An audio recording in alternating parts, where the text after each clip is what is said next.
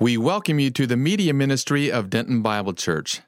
Uh, I had someone new teaching one of the classes that I do on Sunday morning this morning at 8 o'clock, and uh, the guy that I always have, a friend of mine, always have to open the, the, the, the Sunday school meeting that we have with prayer and announcements and things. He said, and we've got a great speaker this morning. So it really made me feel good, you know, that I've been there about 10 years, but we got a great one this morning. And he was great. In fact, that's what the message is tonight about. It's about what is true greatness. You realize that in the world we're living today, all the definitions have changed. You can look up uh, the, the meanings of some words in the dictionary, and they don't apply the same that they used to. From generation to generation, some words mean something totally different. And so when we ask the question, what would we call great? I've read a book recently that was written by a man named Rick Rigsby, very effective communicator. And the book was, was Lessons from a Third Grade Dropout.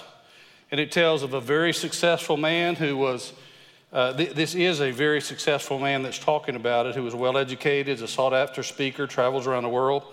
And he says the greatest man he ever knew was his dad a third grade dropout that lived, lived a life of integrity and honesty, hard work with excellence, and had a servant's heart. And the whole book is about a third grade dropout and how great a man this man was.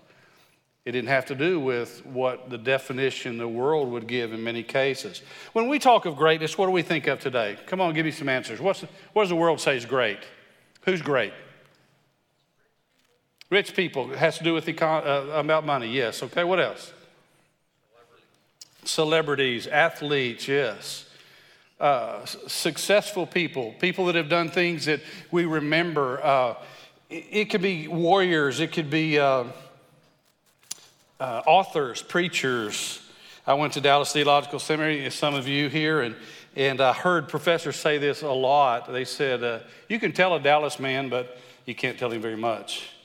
And that was just kind of the attitude of a lot of times. Uh, greatness, we, we think about preachers, our speakers, our builders, architects that have done these wonderful uh, buildings and creations. Musicians, uh, we have many, many people, very skilled and gifted, and I'm thankful for the guys and gals that we have here. Uh, leaders of all different kinds, and we call them great. We study about them in our history books and we build monuments, or we used to build monuments to them, but uh, we, we call those things great. And the Bible does tell us to give honor where honor's due. And I'm all about that. We need to remember our past, look forward to the future, but we need to give honor where honor is due. But I want to give you an example of what the scripture tells us that uh, when Jesus talks about greatness. Uh, the model of Jesus is a widow with two mites, the smallest amount of coins, little children, and unnamed servants. Did you catch that? When Jesus talks about greatness, who is the greatest human that ever lived, I believe Jesus was the strongest man that ever lived. I don't, not muscles, not physique, but the strongest man in every other way. Uh, he was the greatest. He's the king of all kings. And that'll be written on him when he returns back and executes the wrath of Almighty God. But the greatest of all time said, I tell you who really is great. It's that woman that gave all she had. It's that little child. It is that one that you don't even know their name. But I tell you, what they have done will be spoken throughout the kingdom for all generations. We're going to look tonight in one of the most drastic, and I'm going to use an illustration. I'll probably get emails, you know, on this. I don't mean to, to use, I'm going to draw your attention to something. One of the most drastic illustrations of missing the point. Of missing the point. Have you ever been there before? Uh, the circumstance around you is laser focused. There's no doubt you need to focus in on this. Someone is just, it would be like you getting a message on your phone right now and one of your loved ones is in trouble. I mentioned that last week or, or another time. You, you drastically need to address that situation. Nothing else is going to matter. You know, it's not going to matter who's winning a basketball game or who's winning the Olympics right now. And it's not going to matter, um, you know, about your job and different things because it is a situation that's very, very close and very dear to you. It's what you ought to be focused on. We're going to see in this passage true greatness. We've had some celebrities throughout history. Do you remember something that called themselves the greatest? I'm the greatest. I don't stand in judgment of them. I, I want them all to know Jesus, I want them all to be saved, but I do know one who continually called himself, I'm the greatest, I'm the greatest, I'm the greatest. And he got to where he could not even form a sentence. And he couldn't stand up without tr- tremoring always. Is God able to humble us? Yes. Uh, the Bible gives us a command humble yourself. There's two different things about that. Either we'll do it or He'll do it for us. Humble yourself, therefore, into the mighty hand of God. But those who don't do that uh, volitionally, there'll be a day when every knee is going to bow and every tongue will confess. So we'll either do it willingly in obedience and honor to our Lord and Savior Jesus Christ, or He'll make us do that one day. But I want to tell you, even in our churches, even in seminaries, we, we put a lot of, but he was a great teacher. He was a great preacher. What a great book that is. I just told you about a book that I read. And we ascribe greatness to a lot of different things. It's usually something that everyone can't do, it's an uncommon ability to do something well. Uh, just Friday night, we had a, a um, young lady here, the friend of our family, and she did a concert right here in this room where you're sitting. And Oh my goodness, her voice is just incredible. She had a great voice, and we put that word on there. And yet I look at the scripture and I don't see Jesus saying, Man, I want you to meet my great apostle Peter. Just don't find that. That woman that broke an alabaster box of ointment and uh, spread it out over Jesus and anointed her his feet for burial and wiped his feet with her hair and, and her tears. Jesus said, I tell you, this is great. This is great. So look with me, Mark chapter 10, that Jordan read to us, part of that. What is true greatness? This passage reveals a bold example of. Uh, let, me, let, let me say this also. Our children today have been taught, and I'm not on an axe wielding crusader against uh, education. Uh, I've got family members in education right now. It's a tough, it's a tough gig. It really is. But for a couple generations now, uh, young people have been taught take care of yourself. Live your best life now, even in church. It's all about me. It's myself and I, the three people I love the best. Have you ever heard that? Uh, to love yourself, to pamper yourself, to reward yourself. You deserve it. Every commercial on television buy this product, it will do this for you because you're worthy of it. You deserve it. That's not the way that it's always been.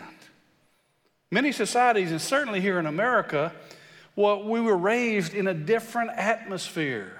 We were raised to seek the wealth of others. When I read that in the version of the Bible, I thought, eh, did I read that right? To seek their wealth? That doesn't mean you want their money.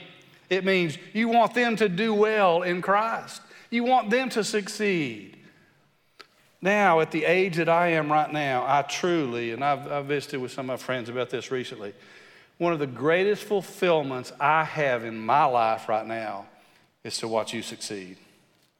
I would love to be in the closet looking out and see people I've prayed with and encouraged and loved. And, and I want to tell you again, you young adults, uh, those of you who helped us with that event, by the way, last Friday, you are awesome. No group of people, no ministry, Logan, in all of Denton Bible has helped us for the last 12 years any more than your crew, the young adults. So, but I want to tell you, you are, you are valuable. You are important. You are vital for the life of the church. You may be here and say, It was so long ago that I was a young adult, I can't even remember what it was like. You are so valuable still to the church. It's the world that puts age limits on things, it's the world that puts generation gaps. Walk with me through this example, the model that Jesus gives in Mark chapter 10. Look at verse 32. They were on the road. Everybody says, All right, road trip. I hear that all the time in the summertime. You want to go on a road trip? Always, let me give you a clue. When one of your friends says you want to go on a road trip, get some information before you say yes. It might not be a road trip you want to go on. And guess where this road trip was? Jerusalem. This wouldn't have been a road trip that you would want to sign up for. They were on the road going up to Jerusalem. You know why it says going up? Because you literally go up to Jerusalem. Uh, there are seven mountains around that city, but you also you travel up. And those of you who've been in Israel before, if you can't, I'll say like a professor at seminary did, it is God's will for you to be there. You don't have to worry about whether or not God wants you to go. It is God's will for you to go visit Israel. Now I realize many can't, but when you do, you're on that tour bus and you start singing as that tour bus ascends that highway. Oh Jerusalem, and it's a beautiful song you go up to Jerusalem. Jesus on the road going up to Jerusalem, Jesus was walking ahead of them. And I'm not trying to read anything there, but as Tommy preached on this uh, a while back, he, they were probably in a very narrow path. I'm from West Texas. Uh, Kim, right here, works with cattle all the time. And cattle are much like people. When they go to the tank to drink or they go to the feed to, to eat, they often walk in the same path. And so you might have brush over here, weeds grown up, trees grown up, but they walk in a path. A lot of animals do that. And probably where Jesus is walking right here is a narrow path. So it wouldn't be like 12 apostles and Jesus are coming down like high noon in the movie, you know, and the music behind them, probably walking in a path. And I'm not trying to read anything in here, but notice what it says Jesus was walking on ahead of them. And I want to tell you, that's the way it's always supposed to be. Jesus didn't call his apostles and then later on the church and you and me to say, I want to follow you. You're doing so great. I want to follow you and where you're going and what you're doing. Now, we do that. We follow our children, we follow our grandchildren, we follow news about those that we care about, but Jesus is the one that we're supposed to be following. Would you agree? He said, Follow me. And this is a perfect example of what should happen in our life. Jesus ought to be out there ahead of us. Do you remember when the Ark of the Covenant in the Old Testament was coming home? It had been in the enemy's camp, and uh, when the enemies tried to steal the presence, the symbol of the presence of God, they got these tumors all through their body, and they say, Here, you take it. You know, like that old game we used to play, hot potato. I don't want it, you take it. You take it to your house. No, everybody got sick at the last place it was. Finally, the ark of God is coming home. And they had been instructed you make sure the ark stays out ahead of you 2,000 cubits. Make sure the ark, the symbol of the presence of God, is in front. That's good theology. You and I are called to follow Jesus. He'll guide us, He'll lead us. We've got to look toward Him and make sure He's in front of us. Two things happened with them following Jesus. They were on the road going up to Jerusalem. Jesus was walking on ahead of them, and they were amazed, and those who followed were fearful. I want to promise you something. If you walk with Jesus very long, there are going to be days you are amazed. And that's a wonderful thing. You just are amazed at Almighty God and our Savior and what He does. There's going to be some days when you're fearful. Why would they have been fearful that day? Because they're going to Jerusalem, not for a birthday party not for a vacation. They're going there for the Messiah to die. As we follow Jesus, there's, I told a person today, there's, or yesterday, there's no other life to have. Some have said, well, you've gone through this and you've gone through this and that happened to you. And in the ministry, you had this. And I tell you, all of those things pale just to be able to walk with Jesus. There's no other life better than following Jesus our Lord. They were amazed, and those who followed him were, were fearful. And again, he took the 12 aside and began to tell them what was going to happen to him. Guys, this is, uh, this is calling the family in. You had that call lately? So and so is ill, there's been an accident. Uh, something, crisis has hit your family, call the family in. And that's what Jesus is doing. He's calling the family in. He's got to give them grave, serious news.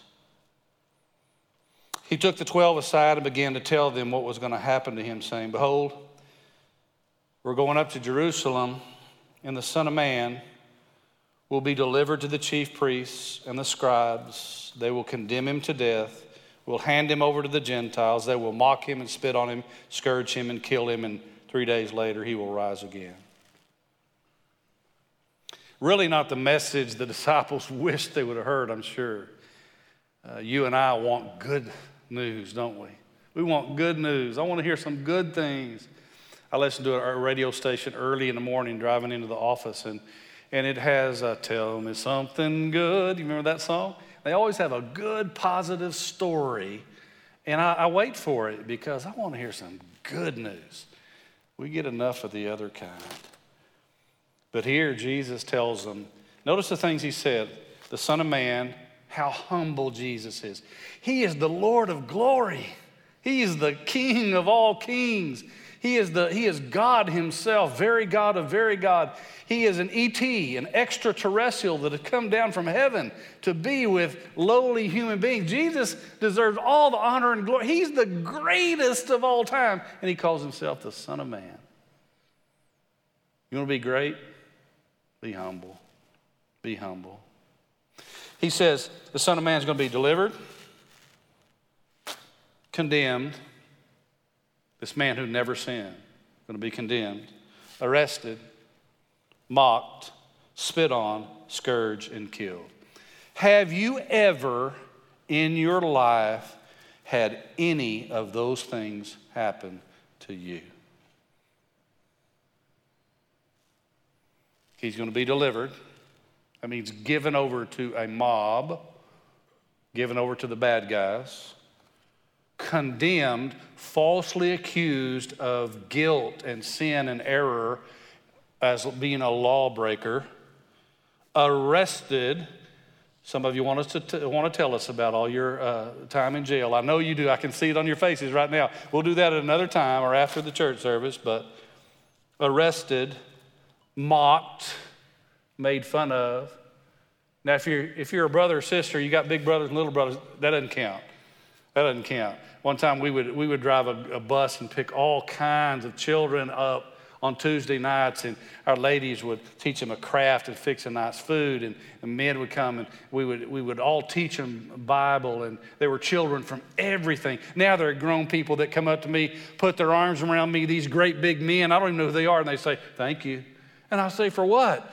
I was on Tuesday night with the children, and I say, You thank Jesus. But I remember one time somebody screamed, Oh no, uh, Freddie is, is choking Rachel. Freddie's choking Rachel. And the man ran back there on the bus and said, Who was doing it? Freddie was choking Rachel. He said, Ah, oh, that's his brother and sister. That doesn't count. We were going to stop it if it was somebody else. But have you been made fun of? My daughter came home from high school a lot of years ago and she said, Dad, everybody is talking about how homosexuality is not wrong. And I've got friends, and when I said, No, the Bible says, they all walked away from me. They left me. And I sat down with the Bible and I talked to her about what God's Word says. And I said, You know, you don't have to defend me. I can't remember the exact words. You don't have to defend me. You don't have to defend your reputation as a Spencer. But I tell you what, Jesus is worth suffering for. And if they all leave you, Jesus will never leave you. God brought some of those friends back to her. But I tell you what, uh, it's not fun to be mocked, not fun to be made fun of, spit on. Wow. I don't know too many people that could handle that. Scourged. When the Romans or even the Jews did this, but mainly the Romans, when they would whip someone, they literally would tie pieces of, of uh, shards, rock, different types of sharp things and when that, that soldier would whip them, it would literally grab into the flesh and tear the flesh off the back. You could only, uh, you could only whip someone so many times because uh, they would lose their life, and you can't go beyond that 39 times. And Jesus said he's going to be killed. Now, wait a minute. I just told you that this man we're talking about is the greatest of all time. He is the one that deserves all the trophies. He's the one that gets all the glory and all the praise, and there's nobody that even compares to him. And this is what happened to him.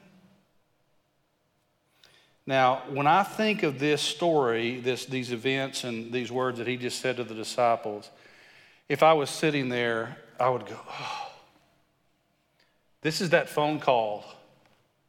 Someone's been in an automobile accident. You need to get to the hospital. This is that phone call. Your son or daughter's in trouble. Come help them. This is that phone call that's beyond anything.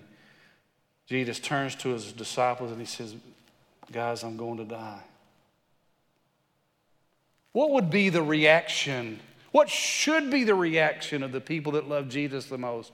Oh, wait a minute, Jesus. How can I help you?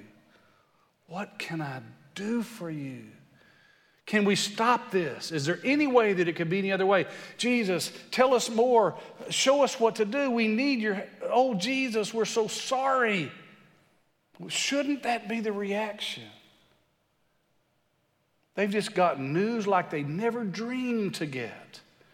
That the only one who had never lied, the only one who had never cheated, the only one who had never harmed another soul, the only one who lived righteously, never disobeyed his mom or dad.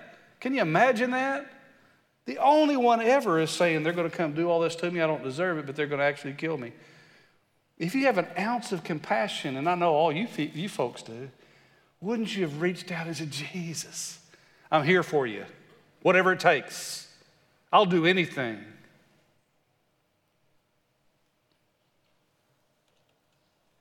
Verse 35 James and John, the two sons of Zebedee, came up to Jesus saying, Teacher, we want you to do for us whatever we ask of you.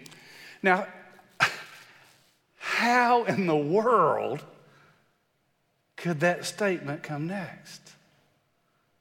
Jesus has just said, Guys, I'm going to die. They're going to beat me and they're going to scourge me and they're going to mock me and spit on me and I'm going to be killed on a Roman cross. I'm going to rise again, but I'm going to be killed. What would you have done? Oh, you're talking about crying. There would have been meaningful, sorrowful. Uh, what's that song, Cry Ugly? There'd been some ugly crying at that time right there. Jesus, no, tell us it's not true. I'll do anything. What can I do for you? But that's not the case. These apostles are fallen, broken human beings that need a whole lot of work. The first thing the scripture records they did after that, James and John, two faithful apostles, but they come and say, Hey, Jesus, we want you to do something for us. Isn't that just like the world we live in today? So and so is in great need. They're hungry. A child's in trouble. Oh, that's too bad. Hey, make sure we've got uh, the meal ready for us and make sure our vacation plans are ready. And, and uh, how about that loan at the bank? And, and we're living in a society, and it was that way too. It's all about me, it's all about us. We are our own God in many cases. And that's all Satan wanted in the beginning. That's what he wanted Adam and Eve to do, is to be like God. You be your own God. Did you know he doesn't care what you do as long as it's not what God wants you to do? He doesn't care. You don't have to follow this criteria. You have to do this, this, this, and you'll be a servant of the devil. No, just don't do what God wants you to do. Anything God says, do the opposite. That's all He wants. And He wants to steal everything that's good from you. He wants to kill you, and He wants to destroy you, your relationships, everything that is good about you. I am blown away by that right there. The news that was delivered to Jesus, His innermost circle of followers, wouldn't they be shocked and frightened and confused and, and have a thousand questions? Jesus, we've got to ask you, sympathetic to Jesus, wanting to love him and serve him and be focused on him. It was all about Jesus at that moment, but it's not. Hey, Jesus, we want you to do something for us.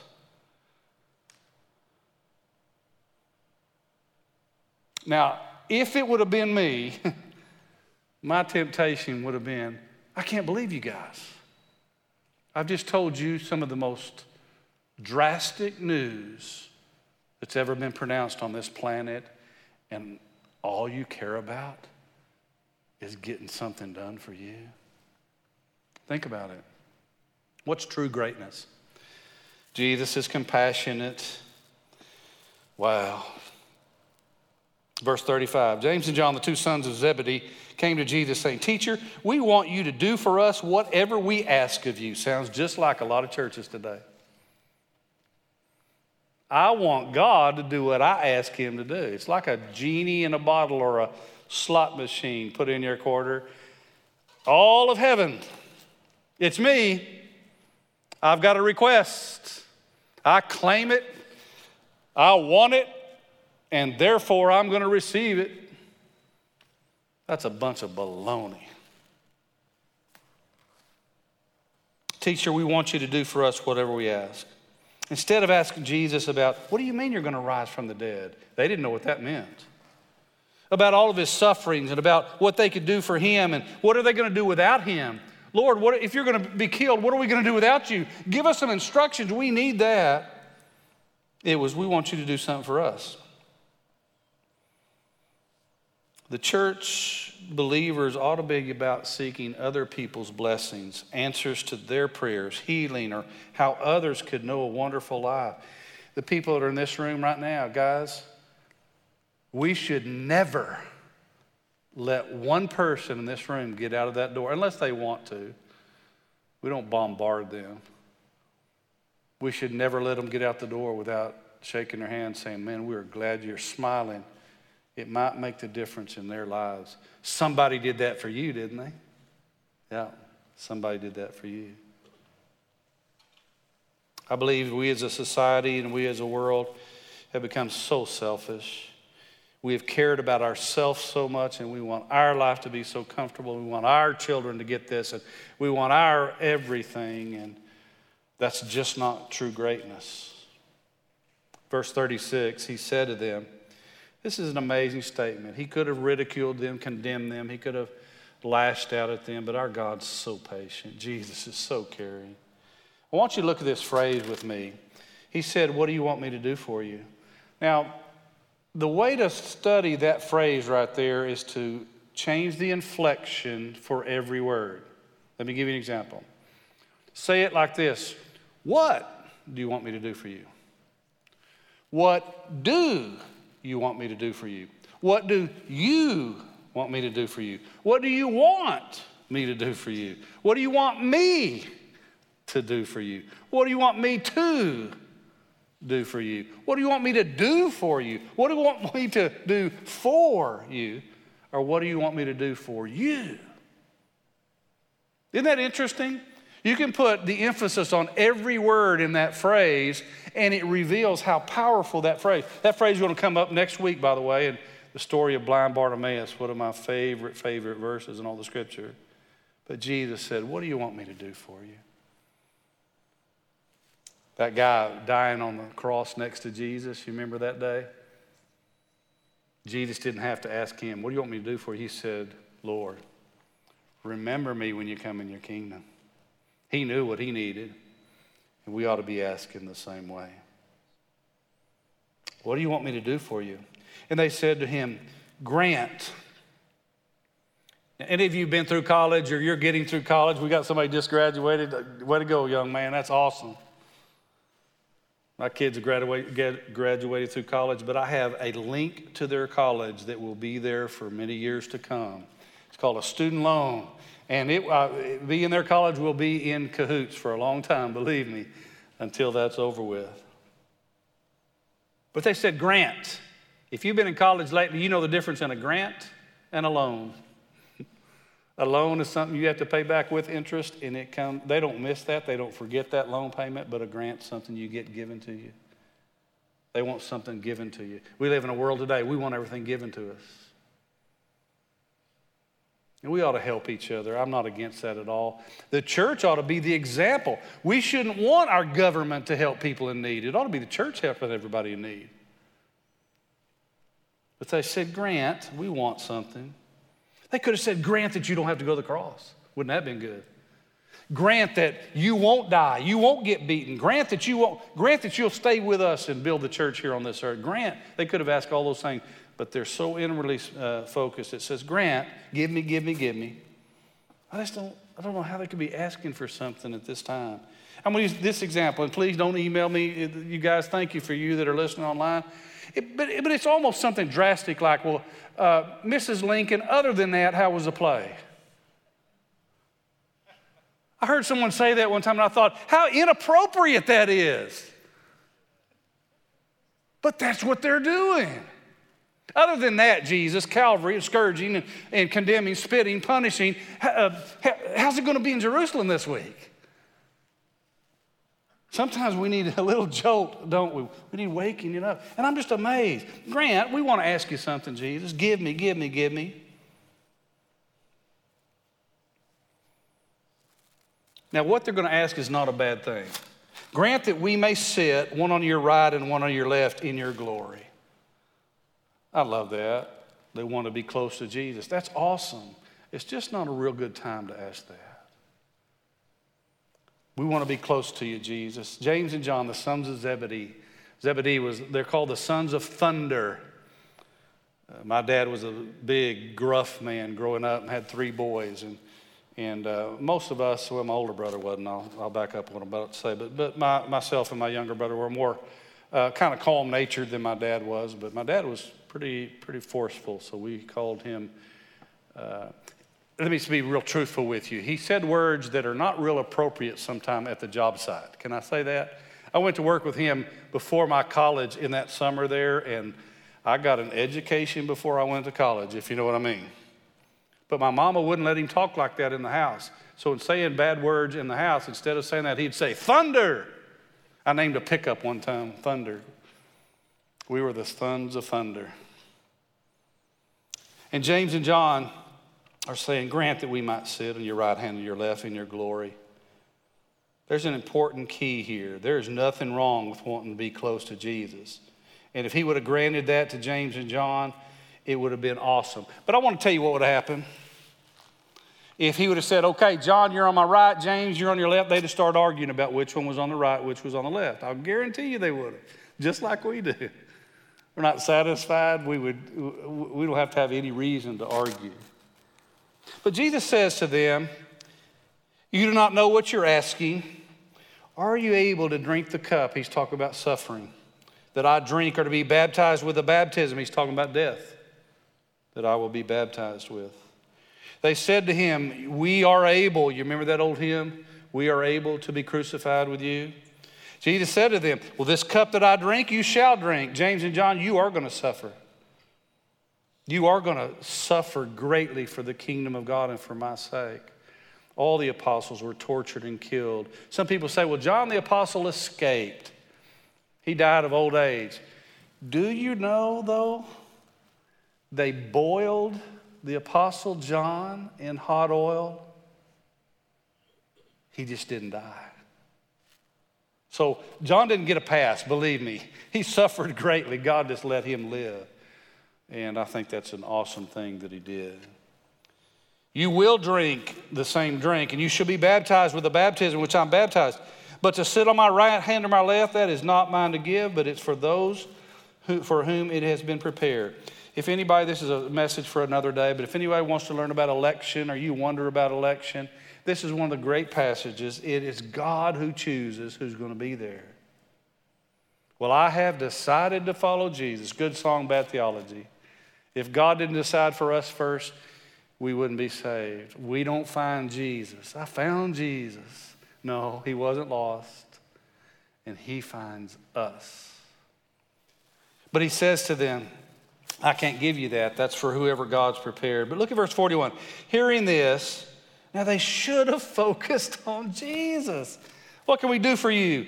Uh, Jesus had been like that. He's the one that washed, will wash their feet. And he's the one that was humble. And he was the one, they should have put everything, Jesus' wants ahead of everything else and seek to help him in every way. Uh, we honored Vonnie George this last Friday night in the church.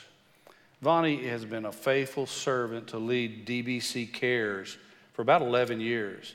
She is tirelessly with hundreds and hundreds of meals, doctor's appointments, surgeries, uh, widow visits, widow care, cancer uh, ministries. She led, has led DBC Care. She's had 65 volunteers at one time, many of you probably here. She's just been so faithful. And we honored to give honor where honor is due the other night. And Vonnie is a hero to me. You young people say she's a rock star. Uh, my son came home one day when he was in college and he said, Oh, Miss, Miss Bowes, she's a beast. And I looked at him and I said, Son, what in the world did you cause? That's a counselor in school, and I went to school with her. What did you call her that for? And they had to calm me down a little bit and say, That's a good thing, Dad. It's a good thing. Vonnie has been selfless, giving to other people. She hadn't asked for a thing for herself in 11 years, taking care of her family, taking care of the church, taking care of everything through illnesses and struggles. And when the world says, You're great if you have this award, you're great if you made this movie, you're great if you score this many points, you are great if you can sing like this or you built this building, God's word says, I tell you, these are great that you probably won't even remember their name. The little children the unnamed servants, the widows. I tell you, these are the ones that are great. We've got a different definition. Verse 41 hearing this, the ten began to feel indignant with James and John. Here they go, and they're all jealous. Well, who do James and John think that they are? They're not thinking about Jesus either. Calling them to himself, Jesus said to them, you know that those who are recognized as rulers of the Gentiles lord it over them.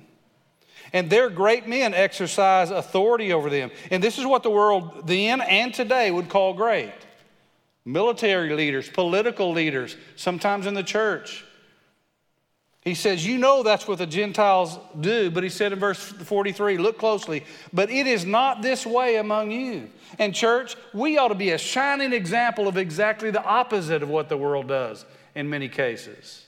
Now, when the world does something good, call it good. But when the world does something bad, we ought to say, Not here and not now. As for me and my house, we will serve the Lord. In the New Testament, those people in the church that seem to be less honorable, Jesus said through Paul, He raised them up and make them more honorable. We ought to be a shining example. We ought to not even pay attention to how old someone is or what their qualifications are. Paul, in one of the letters to the church, he laid out his resume. Have you done a resume lately? Aren't those so much fun? He just laid out his resume, Pharisee of Pharisees. Yep, I've been this. He, it would be like an all American guy, just and when he got through that resume at the bottom, you know, you always want something at the first that'll be a hook, get their attention. At the bottom, something that'll seal the deal. And at the bottom of that, he said, and all these things I count as, one version says dung. You know what that is? That is common barnyard manure. All of these great things I've done and these accomplishments and my education and my citations and my awards, I tell you what, it is like common barnyard manure in comparison to knowing Jesus Christ my Lord and the fellowship of his sufferings. I tell you, that's great. I've seen some single women that have worked harder than any men I know to care for their children, going without food so their children can have something they need. That's great. And the church ought to call it great. I've seen some men, maybe not with the, the IQ of someone else, and maybe been laughed at, spit upon in their lifetime too, and discounted maybe as a half wit, but they are the most faithful people in church. You give them a job to do, and it will get done. In fact, you don't get in their way. You don't do their job, they're going to do it. I tell you, that's great in God's sight. The ten began to feel indignant with James and John. They're jealous of what they asked. Calling them to himself, Jesus said to them, You know that those who are recognized, rulers of the Gentiles, lord it over them. Act better than everybody else. Their great men exercise authority of them, but it is not this way with you. And church, pastors, teachers, leaders, we do not need to lift ourselves up as though we're better than somebody else. There is no varsity and junior varsity in God's church. There's not a higher way and higher people. If you really want to say who one of the greatest church people are, you pick those people that the rest of the world wouldn't pick. That's what Jesus is saying. It's not this way among you. We are not to imitate the unbelieving society. We're to imitate Christ and let them see. But whoever wishes to become great, I love this. Now, guys, let's be honest. We don't start out this way. We don't start out humble, thinking about others all the time. Logan, when you first got saved, were you thinking about everybody else in the world? Probably not. we don't start out that way, but the more we grow in Jesus, the more we think about Him and we think about everybody else. Which is the greatest commandment, they asked Jesus one day, because they were going to say, I know all 10 of them. Jesus said, I tell you to love the Lord your God with all your heart, soul, mind, and strength. The second one's like it, love your neighbors yourself. Upon those two commandments, all the law and the prophet hangs on on. That's the best commandment. It's nothing about education, how much money you have, how much charisma you have, how, much, how attractive you are, or what abilities and capabilities that we have. Have you followed Jesus? I get to do funerals all the time. Do you notice how I said that? I get to do funerals all the time. It's not about that person. They're already, their eternal destiny is already decided. But I get to honor Christ for what he's done in Christians' lives. And it's an awesome privilege. It's not this way among you. Whoever wishes to be great among you shall be your, what's that next word? Servant, and whoever wishes to be first among you shall be, what is that word? Slave of all. I'll be nobody's slave ever. Hear a lot about that, don't we? Well, I want to tell you, I'm a slave. I'm not, I'm not discrediting anything around the world. America has, uh, has failed greatly, but other countries around the world have failed terribly in that, that manner. But I want to tell you, I'm a slave and I'm not ashamed, for I was bought with a price. And I want to glorify God in my life and in my body because I do not own myself. Christ owns me. And a slave is not only commanded to do what the master says, a slave is owned by that master. And Jesus, the thing about him is when we become a slave to him, he sets us free. He sets us free from all our sin and our bondage and the things that would hold on to us, keep us from being what we should be. You want to be great, he says? You be servant of all, be a slave of all. Well, I don't want to serve them because you know how they live and what they do, and you know what they talk like, and you know what they they don't deserve that. That's kind of like a wife that says, God, I don't want to be submissive to my husband because he doesn't deserve it. The husband says, I don't want to lay down my life for my, my wife because she doesn't deserve it. What if Jesus, walking this narrow path we just talked about, going to Calvary, said, I'm going to be spit upon, condemned, arrested, mocked, killed? What if Jesus would have said, God, I don't want to die on that cross for Mike because he doesn't deserve it? Could he rightfully have said that? Absolutely, because we don't deserve it. But that godly woman says, I don't be that wife God wants me to be because my husband deserves it. I be it because my Lord and Savior told me to. That husband says, I don't do it because my wife deserves it. She does deserve it, but I do it because Jesus set the example. I want to be like him. Here, you want to be the greatest? You be the servant of all, you be the slave of all. For even the Son of Man did not come to be served, but to serve and to give his life a ransom for many. When is a ransom asked for? When somebody's life is in the balance. Somebody's been kidnapped, they've been stolen, and the only way you can get them back, hopefully safe, is you pay a high price for their soul. Jesus Christ paid the ransom for you and me that, were that was captured by sin. And by the way, you know how much you're worth? Somebody probably put a ransom on me about 25 bucks maybe, and they say, oh, that's too high. The Lord said, What would a man give in exchange for his soul? If a man offered the Lord all the world in exchange for his soul, would it be enough? No. You are so valuable, men, women, young people, whoever you are, that if you offered the whole world to God for your soul only, he'd say, No, your, your soul's more important than that. It's more valuable than that. That's too low of a price. You want to be the greatest? You be the servant of all. When I look to hire somebody in my office, I'm just being as transparent as I can. They may have guest talents. They may be able to do this on the computer. They may have relationship skills. They may have training. They may have education. They may have degrees.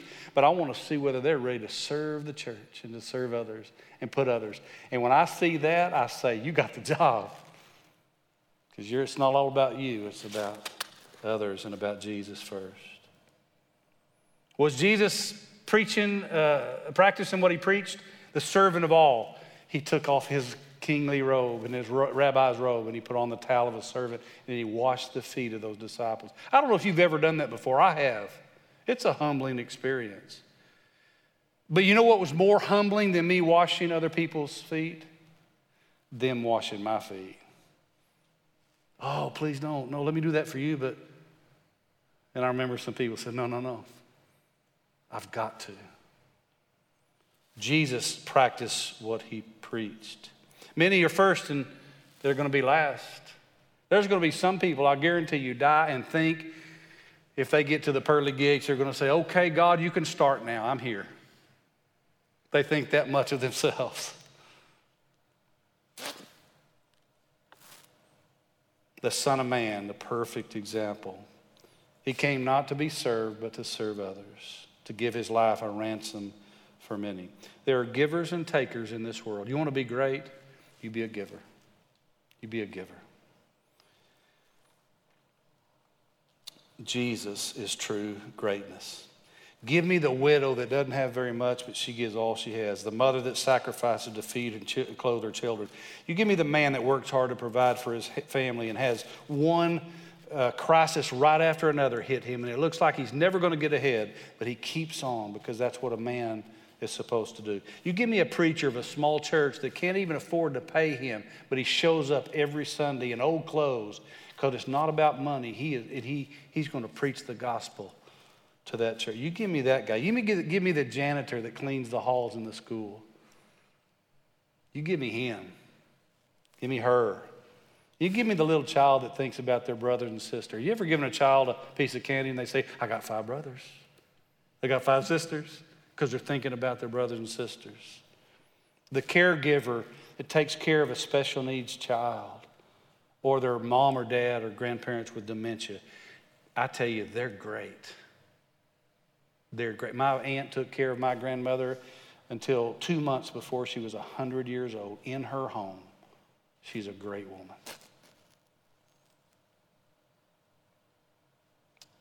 I want to read this verse and then we'll close with a video.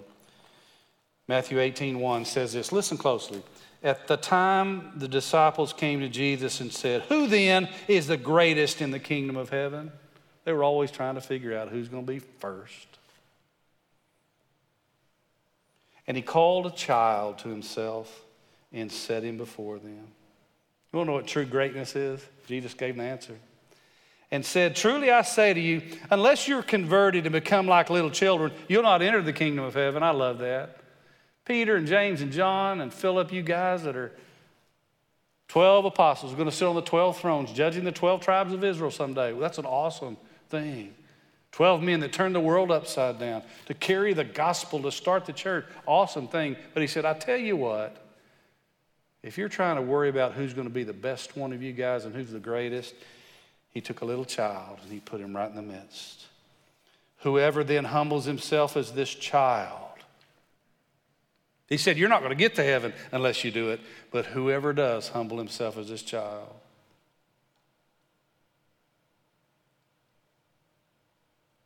The professors that I had that I honor the most are not maybe the most intelligent. They've maybe not written the most books. They were the men and women that were so humble. They could have bragged about everything they knew, but they didn't. It was all about Jesus. Those are the people. When I grow up, I want to be like.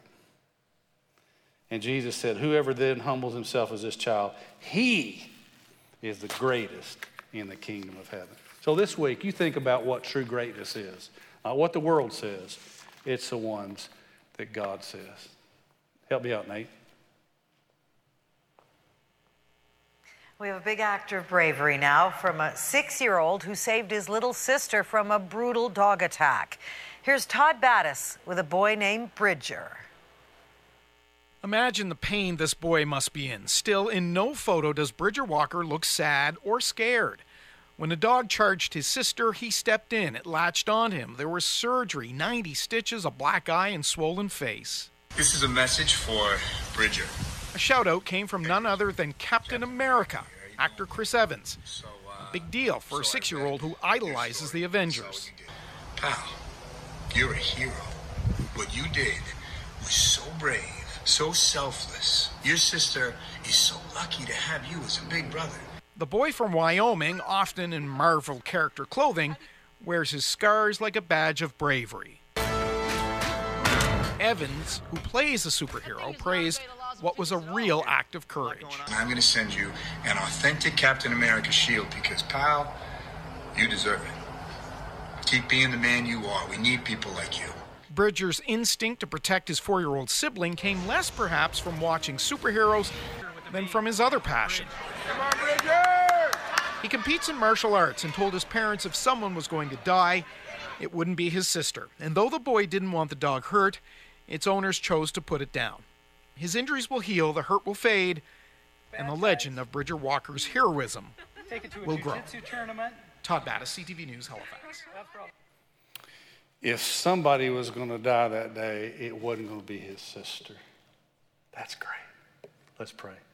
Father, thank you for all you do for us. And as they come to lead us in our closing hymn, wow, there's so much in that passage, Lord, that when I look at myself, I'm so far from what uh, the example was, Jesus, you said. I think a whole lot too much of myself. Forgive me.